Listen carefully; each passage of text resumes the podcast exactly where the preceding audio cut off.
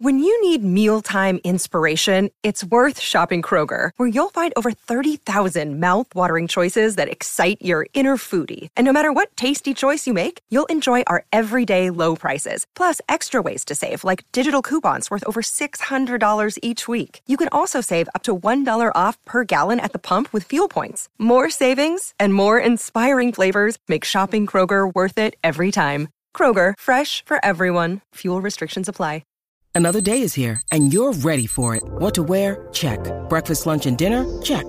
Planning for what's next and how to save for it? That's where Bank of America can help. For your financial to-dos, Bank of America has experts ready to help get you closer to your goals. Get started at one of our local financial centers or 24-7 in our mobile banking app.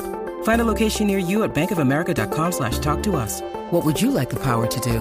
Mobile banking requires downloading the app and is only available for select devices. Message and data rates may apply. Bank of America and a member FDIC.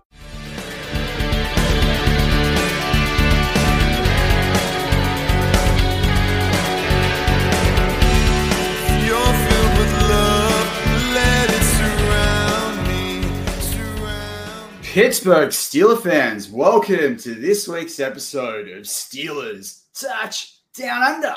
I'm Matty Peverell, joined as always, not by my co-host this week. I'm joined by Shannon White, BTSC's very own Shannon White. You might have read his articles on BehindTheSteelCurtain.com, your one-stop shop for all things Pittsburgh Steelers. You might listen to him on The Hangover.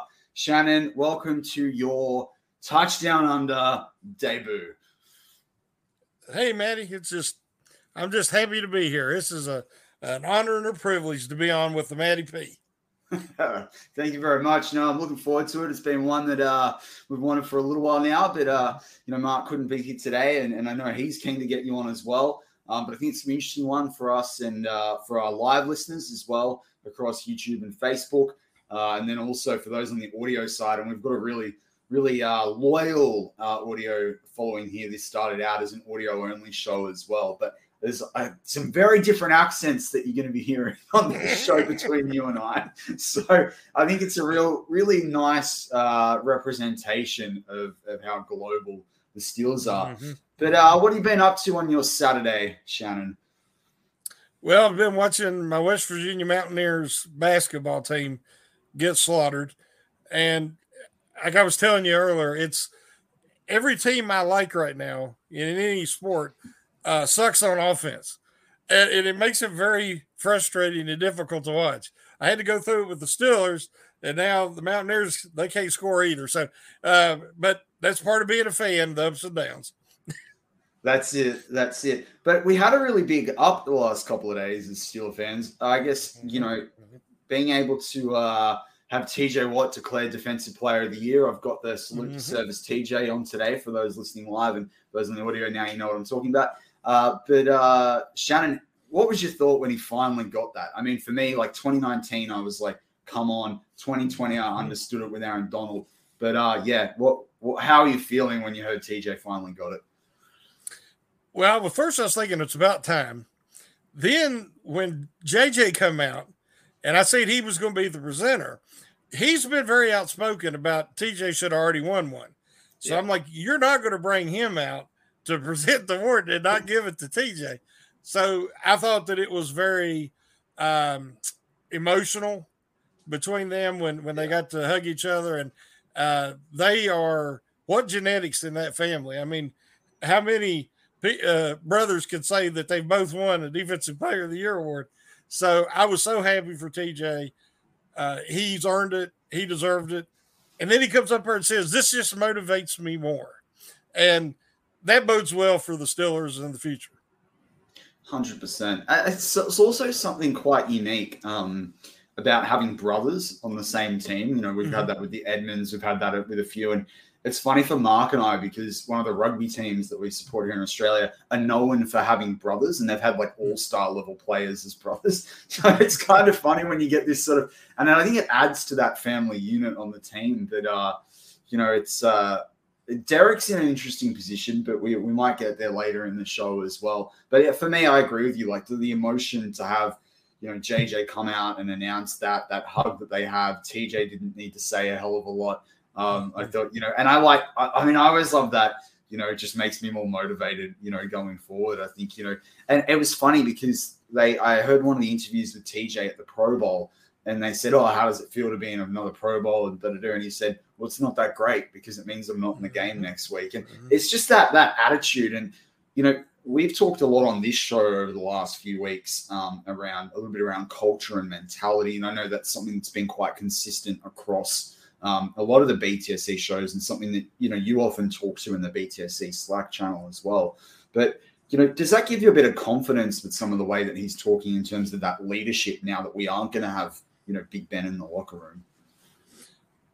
You know, the funny thing is you got a guy like Watt who had a record tying year, uh, even though he did it in less games when you consider the games that he missed and then Yeah. the games he didn't play the full game because of those groin injuries. Uh, so I, to me, he broke the record, but we'll leave it at that. But Agree. when you have a guy that's that great, who's motivated, nobody has to say anything to him. The coaches don't have to say, "Hey, you work on this." You know, the exit interview is real easy. Um, he- he's so dedicated and driven. Then you have a guy like, and I've got an article coming up about this, Devin Bush, who towards the end of the year he's saying, "I think I'm doing all right. I think I'm doing, you know, good enough. You know, I'm, I'm, home. it ain't my fault. You know, that is the opposite of what TJ is. TJ's trying to take responsibility when he, you know, when he was out there, they could win. When he wasn't out there, they didn't win. That's it's simple as that. Yeah. That shows you the different mindsets between the two players. And that's why one player is defensive player of the year, and hopefully one day will be a champion because you build your championship teams around guys like that. And the other guy I'm ready to move on from, but that's a topic for another show, I guess. Well, no, it actually is a really good segue into the topic of the show today. So, you know, there's that classic, and it's a real, you know, biblical saying around, you know, not building a house on sand and building a Mhm. house on rock and a solid foundation. And, um, you know, I sat there playing with words around steel, but it kind of doesn't go in what the saying actually is, or the almost the proverb, if you like, that that it is building your house on rock. And so, you know, it, it's funny. There's going to be a lot of show. There's been a lot of shows. There's going to be a lot of shows, whether it's on BTSC or other, you know, networks that some of our listeners might, you know, sort of listening to around who they need to get in the draft and who they need to get into free agency.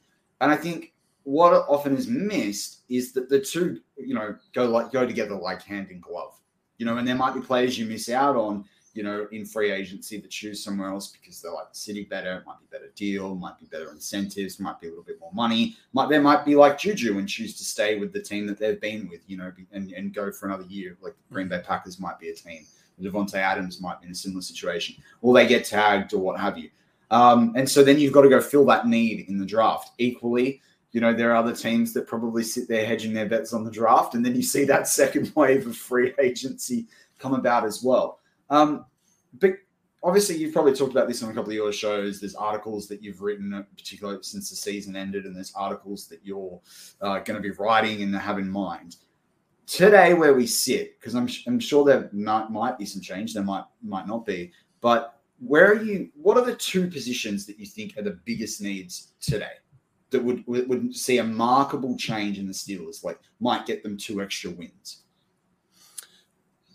Well, quarterback is is going to be. I've I've said that I'd like to see them get a bridge quarterback, somebody with experience like a Mariota, Trubisky, um, and then if there's a quarterback they feel strongly about, not throwing him right into the fire because they have so many needs at the moment. Yeah. But me and you've talked. I'm all about the foundation of a football team. Yeah. The foundation starts, I think, with ownership it starts with the culture, you know, from the the front office, and then it starts with your offensive and defensive lines. Yep. And you build from there. Um, the Steelers, you know, they have the Rooneys, but Dan Rooney took over. Then they hired Chuck Noll, and then they they drove, drafted the most influential Steeler of all time, the foundation of the franchise, in Mean Joe Greene um, the the Steelers don't want to say we're in rebuilding mode, and I know they don't want people to think, well, we're we're going to be okay winning four or five games, Yeah. but you have to accept that this rebuild is going to take at least two seasons. Yeah. You might be more competitive in that second season, but if you look at that roster talent wise from top to bottom, they got like two guys on defense, uh, three with Fitzpatrick, and a couple of guys on offense, and that's it as far as guys that they can depend on moving forward. They need a huge influx of talent. Yeah. Now they have free agency and they have the draft, but to me, they have to focus. The two main things is I don't know if I want to say center, guard, tackle because they could use one of each Mm. but they have to strengthen that line in free agency in the draft. And I would like to see a difference maker at the inside linebacker, whether it's Buck or Mac, because I think we need both. Because again, how I feel about Bush. So to me, it would be an offensive lineman and a middle linebacker. So this is an interesting thing, right? Because, and I've been thinking about this a lot. Um, you know, and, and I think I've started to. There's probably Andrew Wilbar and I and, and Michael Becker probably the ones that are biggest on the draft. Um, you know, I, I think from BTSC as well. Uh, and I'm not saying that you know bad or, or what have you, but we probably get it. We get we definitely get into it earlier than Mhm. a lot of people, right? And I think it's funny. I've been talking for a little while around. I'd much rather a proven performer at, at cornerback, a decently young like like cornerback, so you know, sort of 27, 28, nothing older. Um, someone that you can sign on a two or three year deal and make it worth it and spread the hit that it's going to cost you next year. And for a left tackle like an Armstead, I trust that more than a draft tackle. And Andrew Wilbar interestingly said to me on Slack over the last couple of days, you know, he's not really that fond of the tackle class either outside the top top few guys, like I was telling Mhm. you before we went on air. So for me, I'm looking at it and going, well, who are the top tackles that are available? And it's not that great. There's not that great a number of tackles that are available in free agency. And I talked about that on my War Room show this week. Uh, there's a lot of good interior offensive linemen in this draft. That's really solid. There's depth going through into the 5th Mhm. round, like what you saw last year. Um, center is a bit 50 50. There's a couple of top guys in free agency, but you're going to have to pay. Um, and so I think it's interesting. And then when you talk about inside linebacker, um, obviously you had a great article that came out this week. I did a profile on the same player in War Room in Chad uh, Muma out of Wyoming. But I also think around some of the inside linebackers that might be available, uh, you know, in free agency as well. And I think it's quite interesting because last year you had a player in Denzel Perryman uh, become available, and he was someone that a few people had talked about. The Raiders went after him. He ended up having a Pro Bowl year. He was 29, and a lot of people didn't, you know, weren't that big Mhm. fans on Perryman, but he can hit someone. So I think if, if we were sitting here today um, with the salary cap that available that the Steelers are going to have, and you talk about those two big needs, if you had to pick the draft to fill one of those needs and free agency to pick the other, which would you pick for those positions? I don't know if you've seen our last Steelers hangover, but my I think they have with the amount of cap space they have, and I believe they want to try to extend Fitzpatrick. Yeah. So I think they could make one substantial signing on offense and defense. Yep. On defense, I've already said J.C. Jackson, uh, the cornerback from the Patriots. Uh, he's the right age, like you talked about. Uh, he's made the Pro Bowl. He's he's a guy that you can just put on that side, put on who he will cover whoever. You don't have to put extra help on his side and coverage. And the Stewards have got to change their philosophy of coverage. This this playing in between, not pressing and and and then also not uh, going full zone. That's it's not working. They're just getting torched Yeah. uh, with regularity. So I guess Jackson would be my my top priority on defense. Also, like you was talking about inside linebacker, you have Vander Bosch, who's on the market, and you have uh, Rashaan Evans, two Yep. guys that the Steelers were really interested in, and they weren't able to get neither one of them. And then, so of course, the next year they traded up for Bush. Those two guys are now available. Vander Esch, you know, looked like he was going to be a stud when that first, his rookie year, but then of course he, you know, he's a taller guy and he has a really long neck, and uh, something I know nothing about, and uh, he uh, he had that suffered that neck injury, so it's kind of set him back a little bit. But he started to look more like himself last year. We don't know what the cost would be though, so that you know that would be an issue. And Evans never has become what I think a lot of people thought he would Yeah. be. I mean, he's he's solid, but he's not special. So maybe that would affect both of those guys' price ranges and keep them, you know, in line to what the stores are looking for. Yeah, and I think you bring up two really great um, examples there, particularly when you think about Evans uh, from the Titans, because Jayon Brown's also up. So they're going to have to spend Mhm. money on one of those guys, right? so, and, and, I would I wouldn't mind seeing Brown as well in you know in our team as well. So I think Mhm.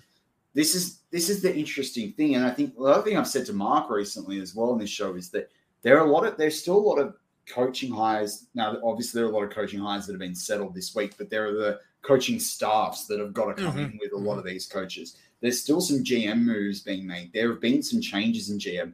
What a lot of people would have said, oh, this team will go after this person in the draft three or six months ago. That's going to change. And, and you and I talked about how much they'll change to the combine, and we'll get there a little bit later in the show.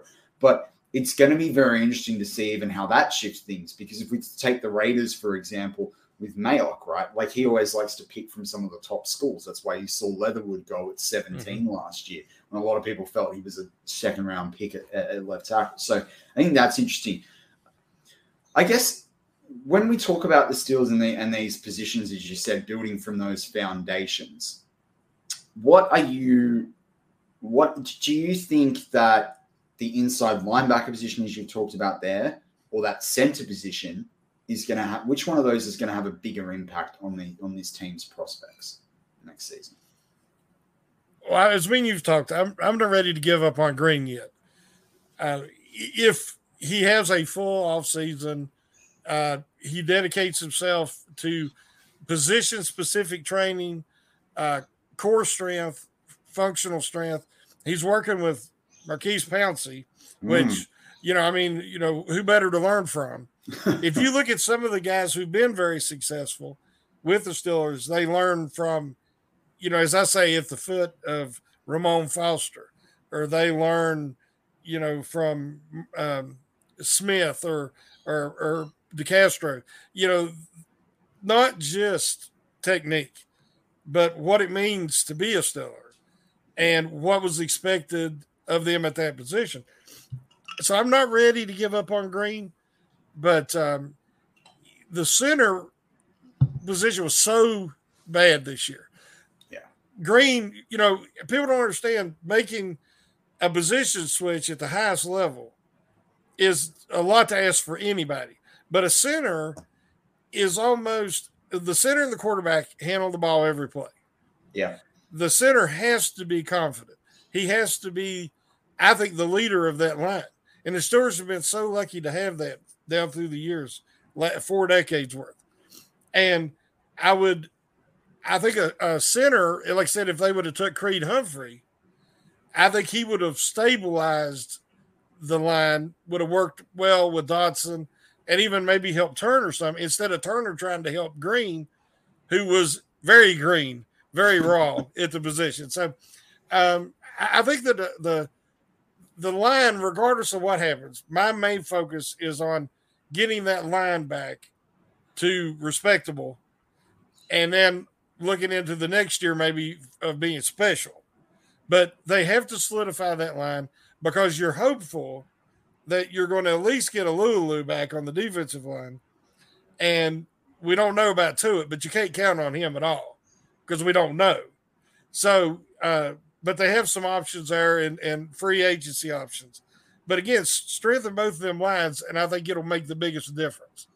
Yeah, I, I'm. Yeah, so there's a few things. I don't want to lose my train of thought because I think there's three things that I want to ask you out of that. I think, or three points and two questions. So I think the first one is you bring up Tuitt, which is interesting, and I want to go into him a little bit later on. But I think you know for Tuitt, you know if he doesn't come back with the cap savings there and the cuts that other Mhm. teams are going to have to make, personally, I'm really not worried. I think they're going to get someone that can do. Who might not be completely at the same level, but will make up a big difference. I'm Mhm. less worried about that, and I'm sure if you threw the right pick at, um, you know, the right pick at the Eagles, you'd end up with Fletcher Cox really quickly, which I'd love. I'm a big fan of Fletcher Cox, but there are other players as well. But anyway, I, I think that's from similar to it.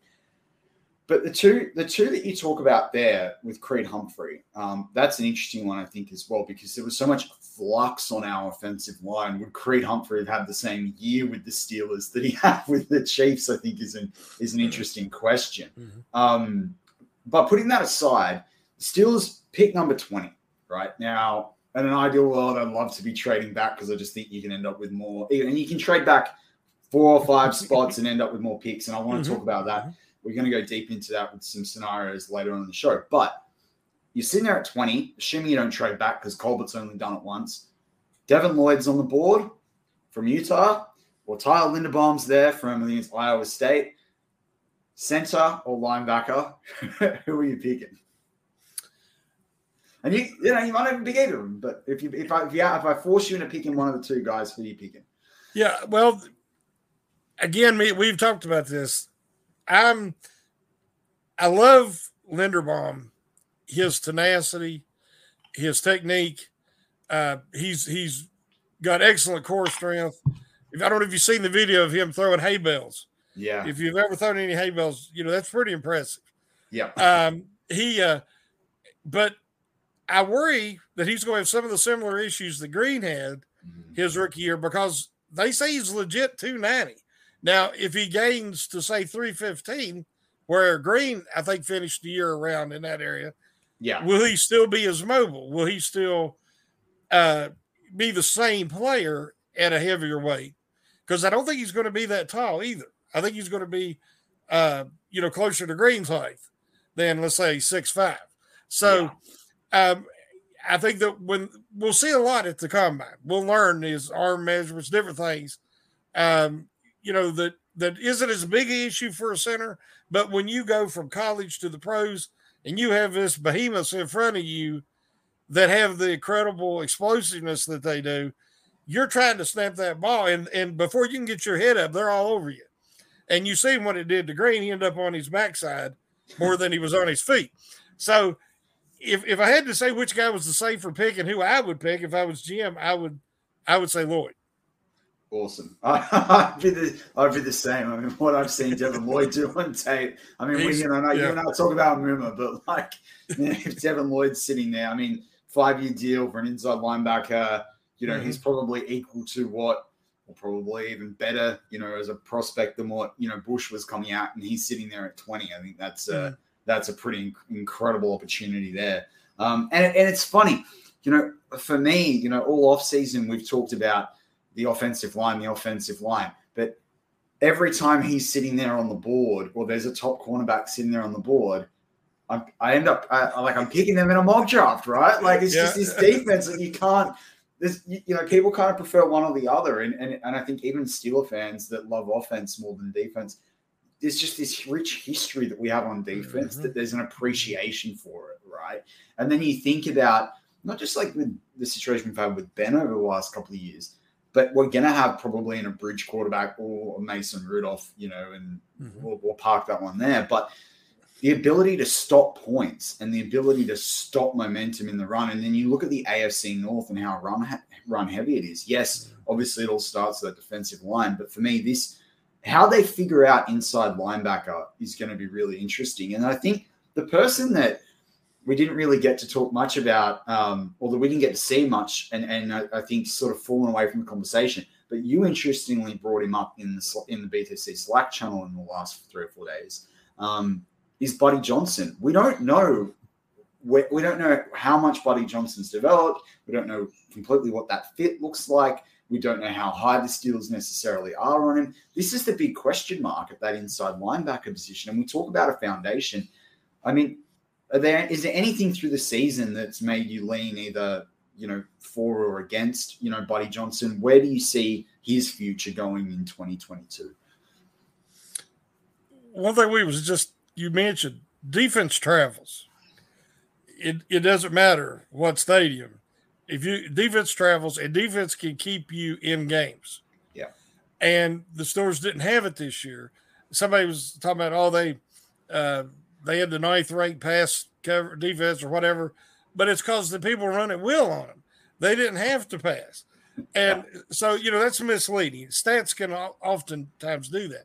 Right. Um, I, I like Buddy Johnson. I was really impressed with him at training camp and in um, the preseason because I believe he's a true buck linebacker. Yep. But he has better mobility if you look at his numbers Yes. uh, on here at the combine or at the you know the pro day. We didn't have the combine, but uh, he he has better speed than people give him credit for. More explosive. You know, look at his vertical and his shuttle times. So I think he has the potential to be better in coverage than he might have showed when he was in college. And we haven't had that at the buck position because you can, Schobert is not a buck linebacker, not even close no, he's not. they had two Mac linebackers at best in him and Bush, which you never want to have. That's a terrible combination. And everybody says, well, there's really not a difference. Well, there is a difference. And in a perfect world, you have a Vince Williams type guy who's a thumper, a run stopper. If he could have a little bit of coverage ability where Vince didn't have any, um, that would go a long way Yeah. to help your defense. Uh, you know, I love to watch uh, White and David at Tampa Bay. Yeah, Those two guys are phenomenal in the in the inside of the middle of the field. They take everything away. They're always on their toes. They're attacking forward. They can do it all. Uh, you got inside backers like uh, Warner, and uh, you know, of course, I compared Muda Amuma to uh, Luke Kuechly in ways I love Kuechly. yeah, he, you know, and also all these guys were kind of like Jack Lambert back in my day. Is that they stay on their toes? Some of them are chopping their feet, but they're playing downhill, but they still have the lateral uh, movement and the smoothness and instincts to quickly drop into coverage. And so that's the kind of thing that I think if we could get a strong Mac guy who is not contact allergic to contact like Bush became this year, not trying to run around the blocks or get caught up in the wash because he's just blindly running in there. If you could get the right guy at Mac and then let Buddy Johnson give you that extra mobility and hopefully coverage ability, uh, I think you really got something.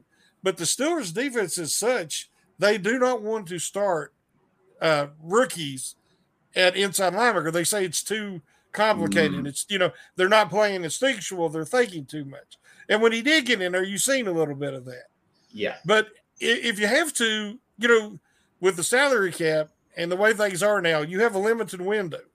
So you got to use these guys. You got to push them in there, even if it's for a few plays each game to help them gain confidence to to get more comfortable. And if your defense that hard to learn, you need to simplify it a little bit Well, it's yeah, I completely agree with you because because you got to use the guys you have on your roster.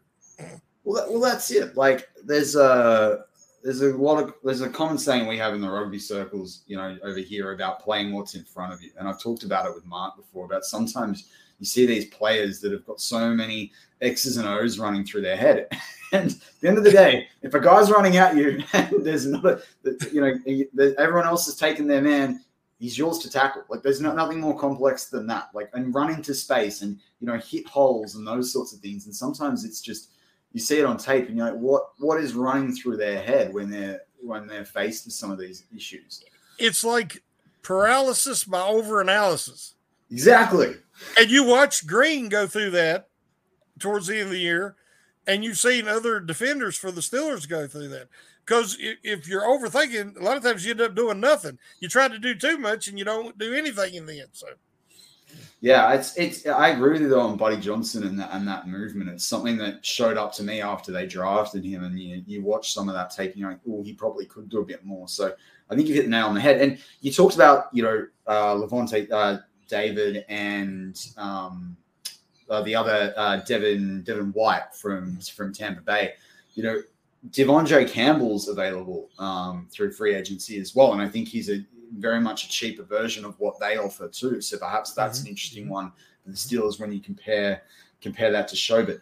I want to go on a bit of a different tact. We've talked a bit of defense. Obviously, the wide receiver positions come up this week, and there's chat around, you know, mm-hmm. trading Claypool and Diontae Johnson's deal, and you know everyone's got an opinion on the wide receivers. But we talked about building the foundation, and you look at you know our AFC North rival uh, that's sitting there, you know, about to play in the Super Bowl tomorrow. Um, you know, whether it's tomorrow for you guys over there in the States or tomorrow uh, for me over here in Australia on my Monday.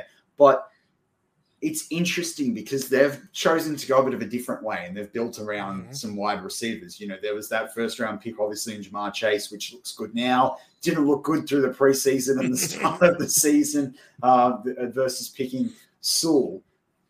Right now, with the wide receivers where they're sitting with the Steelers, how big a need do you think this is? Uh, both and and how would you like that addressed over free agency in the draft?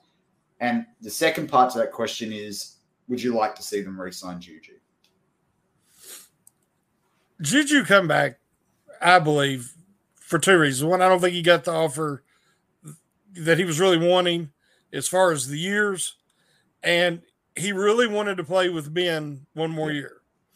I think I think Juju really uh, admires and loves the Steeler franchise, um, and I'm a, I'm a big fan of Juju, but I think that he's not a wide receiver one No. he could be more effective in a more explosive offense uh, who's going to throw the ball down the field, down the seams more uh, than the Steelers definitely did this past couple of seasons.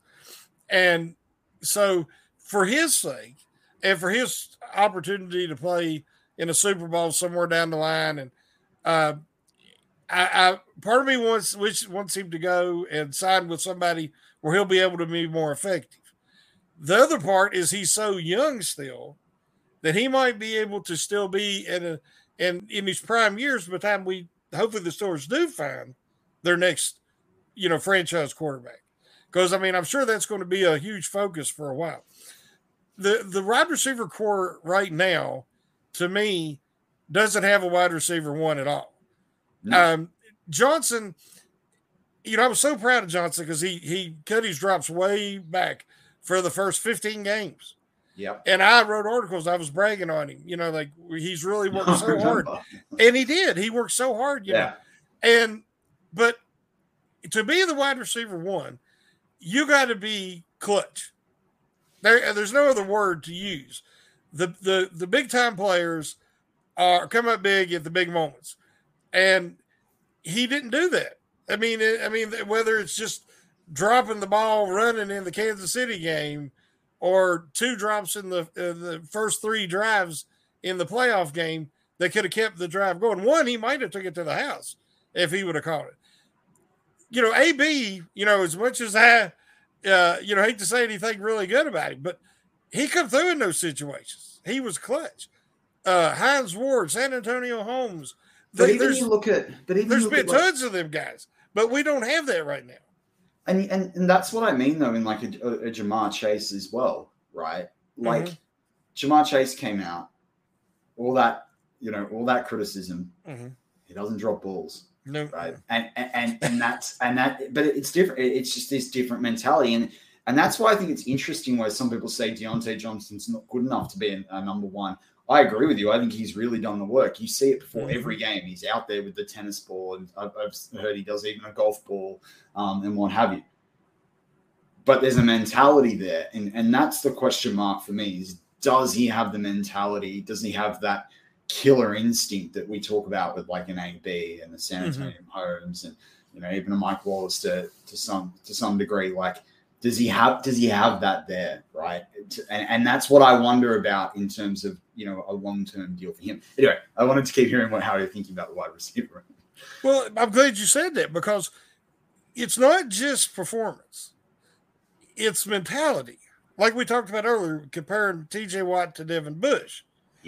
And towards the end of the year, when he started to struggle on social media, he tried to defend himself and he kind of come at the fans who, you know, openly criticized the drops, which, you know, you have to have a certain mentality, a certain strength to be able to take criticism, and especially if you're going to pay attention to it, if you're going to be that number one wide receiver, you, then you go to Chase Claypool, who has incredible size but plays like he's five nine because he's trying to catch balls at his waist, and he loves to jump. And like I've said, he's a leaping leaner.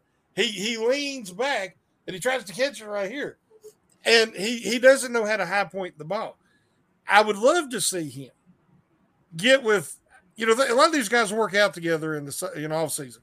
I'd love to see him get with a guy like Tee Higgins for the Bengals or Larry Fitzgerald if he would work with him. Or any of these guys who knew. I'd like to I, see him even just work with Freiermuth. I mean, Freiermuth yeah, kind of catching exactly. He, Freiermuth catches anything gets near him. he he just needs, you know, to work on that. And but last off season, I think he was distracted. I think that the success he had might have distracted him a little bit. And so I'm hoping this off season he he's going to get the help. Like you see Green straight to Pouncey. I don't know what he's doing right now, but I hope he's working on that. Because then you got a lot of question marks. At one time, it looked like the Steelers were five deep at receiver, and now you got two guys. You don't have a wide receiver one. You've got two guys that can definitely be wide receiver two or three in whatever order, but they need more talent there. They got to have somebody to take the top off of defense. They got to get some speed. All the top units have speed, or guys who at least like you look at Cooper Kupp. I don't even know what he run in the forty, but he sets up defense backs and he gets wide open, including yeah. you know down the seam. So yeah. you don't have to run a four three to get open deep. No, but you you know he's he's kind of a, obviously a special outliner there, but they they need to find that speed guy um, and they need somebody, as you was talking earlier, if they get a young quarterback, you want somebody that they could grow together. Yeah. That's what the Bengals did. They knew that Burrow had that relationship with Chase. And when they had the opportunity, they pulled the trigger. Well, and I mean, I completely agree with you. And, and, as you said there, speed, we need the speed, and there's no taking away from that. But even you look at like a John Ross that the Bengals had, right? One of the fastest guys that, you know, to ever become in the league. What's he doing now? Nothing with the Giants, right? yeah. So, like, it's not, it's not everything. But it's, this is what's interesting with Juju because number one, I think it, there are a few things that float around my head, which are that if you've got Mason Rudolph, you know, he's got familiarity with Juju. And I think if you are literally, if that's if that is what their plan is right now, if they can't find a way to, to keep Juju, and I think, and I've said in the Slack channel, stick by a man my word, you know, I think Juju on six million base, two million for incentives, one million for a thousand yards, one million for mm-hmm. you know the eight touchdowns or more, which I don't think he's going to get either with Mason. So it's a six million dollar deal for me. Um, you know, why not? Because uh, because of how much flux flux is in this room. But I think you talked, you brought up a good point there about youth as well. You know, is there a like? I would love to see this situation of maturity from the Steelers where they sit down with with Juju, and it's got to be team friendly because who knows what's going to happen mm. in hmm. three or four years, and it's got to be friendly for him too if we don't find that quarterback. But do you say to Juju, "All right, yeah, I think he's 25 this year or 24.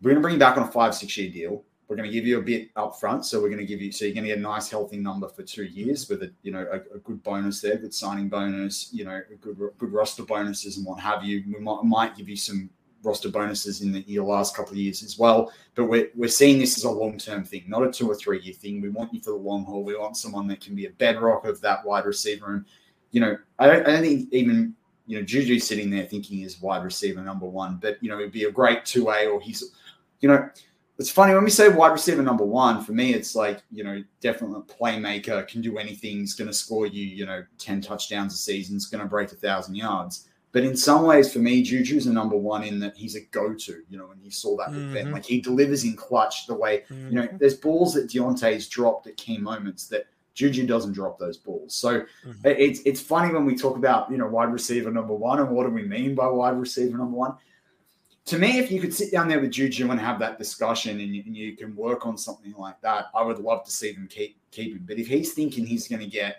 three or four year deal on 11 million bucks, no way. But mm-hmm. this is what's interesting as well about the 20th pick, right?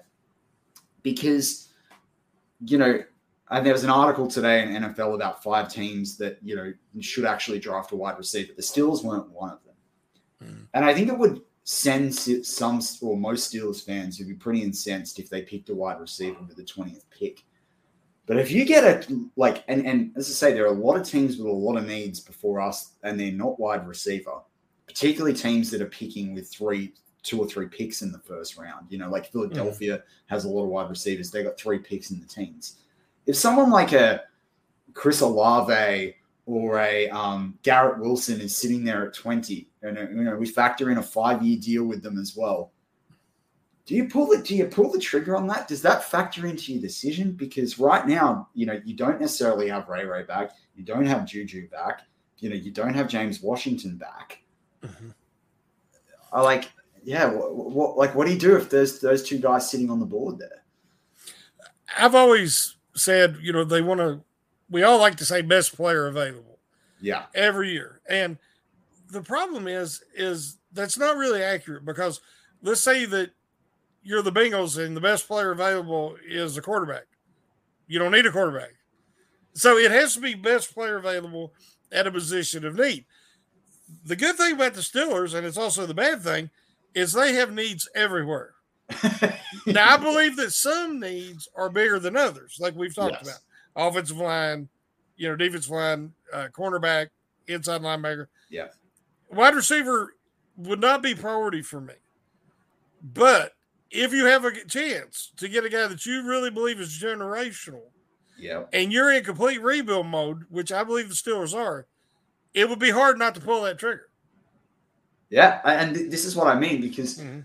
I've noticed some things in some mocks changing, and I love the way you said that about best player available. I was thinking of similar lines a couple of days ago. I was sitting there and I'd done a few mock drafts in a row, and I kind of sat there and was scratching my head like I am now. I'm going, hmm. It's kind of hard when you see best player available because there's some really good talent in this draft that is going to be that in other drafts just would purely wouldn't be sitting where it is right now. And so it's a really interesting discussion there. And you know, and you talked about that with a good example of the quarterback. You talk about it with they picked Ja'Marr Chase because he's the best player on the board for them mhm. because he's got the relationship with Joey Burrow. And, you know, even I sat there at the time going, that is ridiculous. You've just let your quarterback, you know, who you think's generational, you know, smack his ACL in and, and now he's coming back. And and how could you do that? How could you not give him an offensive lineman? And look at what Ja'Marr Chase has done for them. I thought it was crazy. I thought they were crazy. I really did. Yeah. I couldn't believe it, right? So it's it, it is interesting, and you know, people put up there's talent around six or seven. The wide receiver, the wide receivers are interesting for me where I'm sitting right now. There's great talent in the second and third round as well. Then there's great talent six round and later. The in the middle though, I, I worry. Like if the Steelers pick a wide receiver at three or four, they better they and obviously the Steelers know more than we do, or we'd be in their position. But like they better be good. Like if we saw a another, you know, T- Diontae Johnson out of Toledo pick this sort of this sort of year in round three or round four, I'd I'd be livid at that point in time because I just I think there's a real gap in, in where the mm-hmm. value sits right now and what they need. But you know, it just it just it is an interesting one with this wide receiver room because you know we all talk about the quarterback, but they got to throw the ball to someone. Right now, even if this team runs mm-hmm. through Najee Harris, right, they've got to throw the ball to someone, and it's a and it is a really interesting sort of piece. But you are on Steelers touch down under, and so each week, uh, Mark and I have a sling in the slain segment um, that we like to sort of talk a few things Australia. So I've got a few questions for you on some Australian slang. You don't have to attempt to pronounce it, but I want to want to hear you have a guess with that. But it is Super Bowl week, and so I, what I thought I would share. It's an interesting one for the Super Bowl in Australia for us because, you know, a lot of people might be surprised to know this, but and maybe it's because I went to an all boys school, but ever since uh, grade seven, Super Bowl, because obviously Super Bowl is on a Monday for us, on Monday lunchtime. Well, most teachers would actually put it on a TV in the classroom, and we would actually have the Super Bowl on in the background during class. And I remember I had a uh, double period in, I think, grade 10, and my geography teacher, who, who was an NFL fan, but he took it upon himself to put the whole game on and then happened to look after us over lunch as well, so we could sit there and watch almost the whole game. But it actually, it's, it's very funny, you know, how big a footprint the Super Bowl has. And I don't know, like, if it was on a Monday in America, how many schools would let you sit there watch the Super Bowl? Mm, I I doubt it. I, it's it's funny. We, uh, as a uh, person of faith, and you was talking about uh, building things on a foundation. Yeah. Growing up, uh, you know, you had church services at night Yeah. on Sunday night, and and so I, you know, for the time I was little, I was like, uh, "Can I stay home and watch the Super Bowl?" and, and you know, they said, "Well, you know, your face up to you, you know, and you make that decision." And uh, it didn't affect my faith, but I wanted to watch the Super Bowl. So, so while you, might- you know, your time you'd have been in class in school, I was, I stayed home to watch the Super Bowl because it's once a year. I mean, you know, that's it. Like, I don't see I don't see it uh the schools letting kids out or early or whatever to watch the Super Bowl. Unless you're in Cincinnati, which you know that if they've canceled school on Monday yeah, right. already because they they want to I guess they're hoping for that, you know, Super Bowl celebration and they want the kids to be able to watch it, which I think is a good thing. Yeah. You know, because you don't want them staying up late watching it and then having to get up and go to school the next day. Well, I always think it's funny that it's not a national holiday for you guys. In fact, we have a the AFL in Australia, the Aussie Rules Football, um, that which was originally Victorian football. It was capital cities, Melbourne. Um, they recently changed one of their public holidays to be the to be the Monday after their version of the Super Bowl, the AFL Grand Final, so that people could take it. And they already have the Friday off because they have a big parade in Melbourne and and all the rest of it and what have you. So they all have a four day weekend for their version of the Super Bowl now in that state. Um, so it's an interesting prospect. But I also, you know, as someone with a bit of faith myself, you know, I wonder, I wonder whether the Super Bowl is a time when, uh, when the Lord is uh, definitely uh, filled with filled with a few prayers. There might be a few more prayers going on in living rooms than there are in some churches. it's funny. I've I always tell people um, I've never prayed over a sporting event because you know there there's more important things that I, I'm Yeah. going to pray over. I have prayed over the safety and the well being of the participants. Okay. You know, because that I think that's something worth praying over. But I've never prayed for uh, a certain team to win, even the Steelers. Of course, I'm also not a gambler, so I'm sure there's a lot of Ah. people who's got money on this, Yeah. and they're going to be like, "Please, please, please."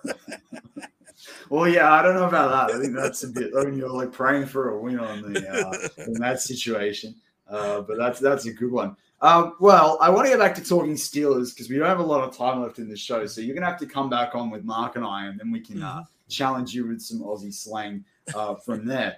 But I, I think the burning question that sat with me as we've been talking, um, and I do like to freestyle this a little bit, is is there a position of right now amongst the Steelers? Because we talked a lot, a lot about needs there, right? And you talked about there's so many needs.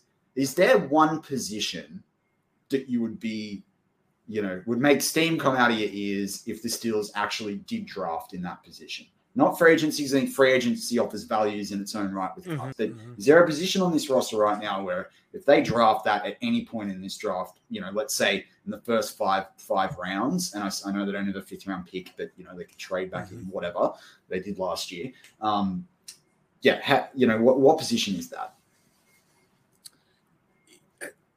you know, part of me wanted to say edge, you know, because of Watt Yeah. and Highsmith, but Yeah. you can never have enough top edge guys. And Yeah. there's some there's a certain amount of talent, and then it drops off. Yeah. I think I think middle linebacker is much stronger, but edge is is you know you got your top guys, and then there's a huge drop. But for me, the weakest position in this draft is running back. Mm-hmm. Now, understand when I say that, I'm not saying there's not any good running backs, but there isn't any generational running backs. Yeah. So these guys could be had. Some of them's going to fall. Guys that could really help the team, and if they're going to fall into the fifth, sixth, seventh round, or even go undrafted. So I- I do not think that the Steelers need to pull the trigger on running back for that reason, and also until they strengthen the line, you really don't know what you have at running back. Yeah, I mean, Harris was breaking tackles in the backfield to get two and three yard runs. I mean, his his determination effort was without question. yeah, Not every guy has that kind of talent, no, and it doesn't mean that Snell, Balaj, these guys can't play in the pros. But you don't know what you got when the line's as bad as the Steelers were last year. Well, and imagine McFarland behind a decent line. I mean, Mhm. once he doesn't trip over his own toes, um, you know, like we give him some time not to trip over his own toes. He's just trying yes. to find a way to move, you know, and get the outside zone going. And you know, you never know, right? Mhm. Um, and that's the other thing. You draft McFarland, but you're playing a lot of inside zone. And I know you play some of that in college, but you're like uh, that speed, you're not running off the tackle. Like, yeah, that's that's a whole different. You know, we could probably Mhm. sit here for an hour and talk about that in itself. Um, and then we probably need, you know, I'm sure KT Smith and uh, Jeffrey Benedict and Dave Schofield would love to be in that conversation as well. Um, is there a position that no one's talking about that you would like to see drafted? Because I'm with you all the way on running back.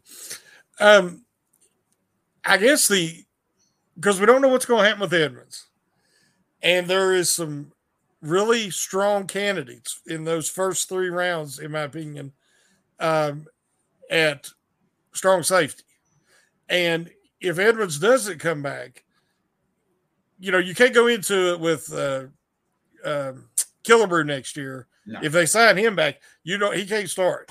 So they're going to have to either go free agency or strong safety. So all that's going to depend on Edmunds. But there is some talent there. The kid out of Baylor, I don't know how to say his last uh, name. Oh yeah, I, I think I'm getting it wrong, but like Peter, I think it is, but like or Peter, Petrie. Yeah, Then there's that Smith kid out of Georgia Tech. yeah. There's there's certain guys that in these All Star games. Now again, the combine hasn't taken place, yeah. the pro days haven't taken place, but they looked really impressive and would look like maybe good fits. So that's something that I think you don't hear nobody hardly talking about. But strong safety is going to be a big one. Yeah, and I'm glad you brought that up because I talked about in War Room this week. There's not a lot of guys in free agency. There's actually not. Um, and if you're looking at that, Edmunds is kind of pretty much the best one, unless you're going to lay out a heap of money for Tyrann Mathieu, and then I don't know how well that really that Mm. really fits with Fitzpatrick. Um, and this is it's kind of sat there with me for a little while, and people challenge me on it in terms of the coverage schemes. But I think the Steelers, particularly Teryl Austin, can work it out. But if if Minkah was open to doing more, now this is the thing. Everyone talks about the fact that you know he wanted out of you know Miami and he didn't want to do all the things they were asking him to do. I think he wanted out of Miami because he didn't want to be in the dysfunction that's clearly there, right? Yeah. Like, even if half the allegations that have been made are correct, I mean that that's just a yeah ridiculous. Um, and I hate to see a coach like a young coach like Mike McDaniel over there. You know, I don't hope that doesn't ruin what he has as a really promising coaching career. But you know, it's interesting because there are some good people at free safety in this draft. There's some good people at free safety at, in in the in free agency. Are there people that are good tacklers that you can get Minkah doing a little bit of strong safety and you know have these two sort of Mhm. hybrid sort of roles? I'd be wanting. I'd be really interested to know what are those conversations that are going on with the Steelers because that you know we talk about letting the team get better. If there is some openness there and some flexibility, you know we could really see an up level in our safety play. But it's interesting. I'm, I'm glad to hear that you're you've got some faith in some of the strong safeties in this draft. I worry a little bit about their weight. Um, I think there's some Mhm. smaller guys than what Edmunds is, and so for me, yeah, I, I kind of sit there and think you need to bring Edmunds back. I don't think like if I don't wouldn't like to see anything more than a three year deal, but I think two years is too little. Um, but yeah, it's an interesting one because even a guy like Briscoe, who's available, who I think is more of a free safety, but I think he's like 200 pounds.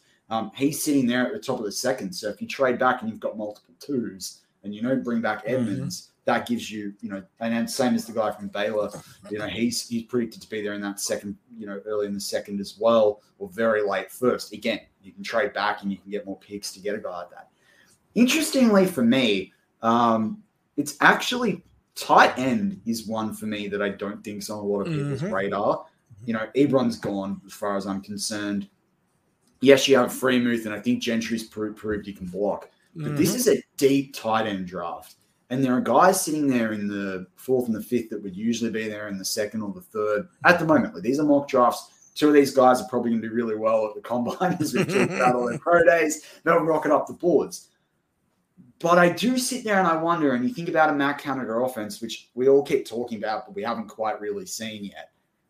You know, you could get a guy here on three or four years and really upgrade a position where you have to spend for the top guys I wouldn't be opposed to seeing a, a tight end, but I think you probably are needing to have to come back into the draft. I think you're going to have to use the next year's pick if you want to get one. But yeah, tight end, tight end's not as sure for me as what I think it is for some people on the board right now. And you know, it's interesting. You talked earlier about Ben and not really using a tight end since Heath. There are a lot of other guys that do like to use a tight Mhm. end. I think you look at, you know, if you talk about a Trubisky or a Mariota, those guys have traditionally worked with decent tight ends. So if you're going to bring a guy like that in, what are you giving them? Well, the if Freiermuth progresses, like I think he will, um, especially with if they bring in some of Canada's, you know, can expand on his system with a quarterback with mobility that Ben didn't have, then I think that Freiermuth's usage will go up. Yeah. And Gentry showed that those little inline screens and and and the work in the middle. Once he catches that ball, he's he's like trying to tackle a giraffe. You know, they have to go low because if they don't, he runs over. So I, I just think that if Freiermuth takes that next step in targets, and then Gentry is continues to improve as a blocker, I just don't know how much you would use a third tight end. Yeah. That's the Yeah. only thing. But like you said, this is there's some really talented tight ends in this class. Um, and and all the way through like the five rounds, uh, Yeah. the top five rounds. So again, if they go with the like we talked about the best player available, Freiermuth could easily be moved into the slot and use kind of like a Kelce or a Yeah. Kittle, and then you could have that you know use for that other tight end.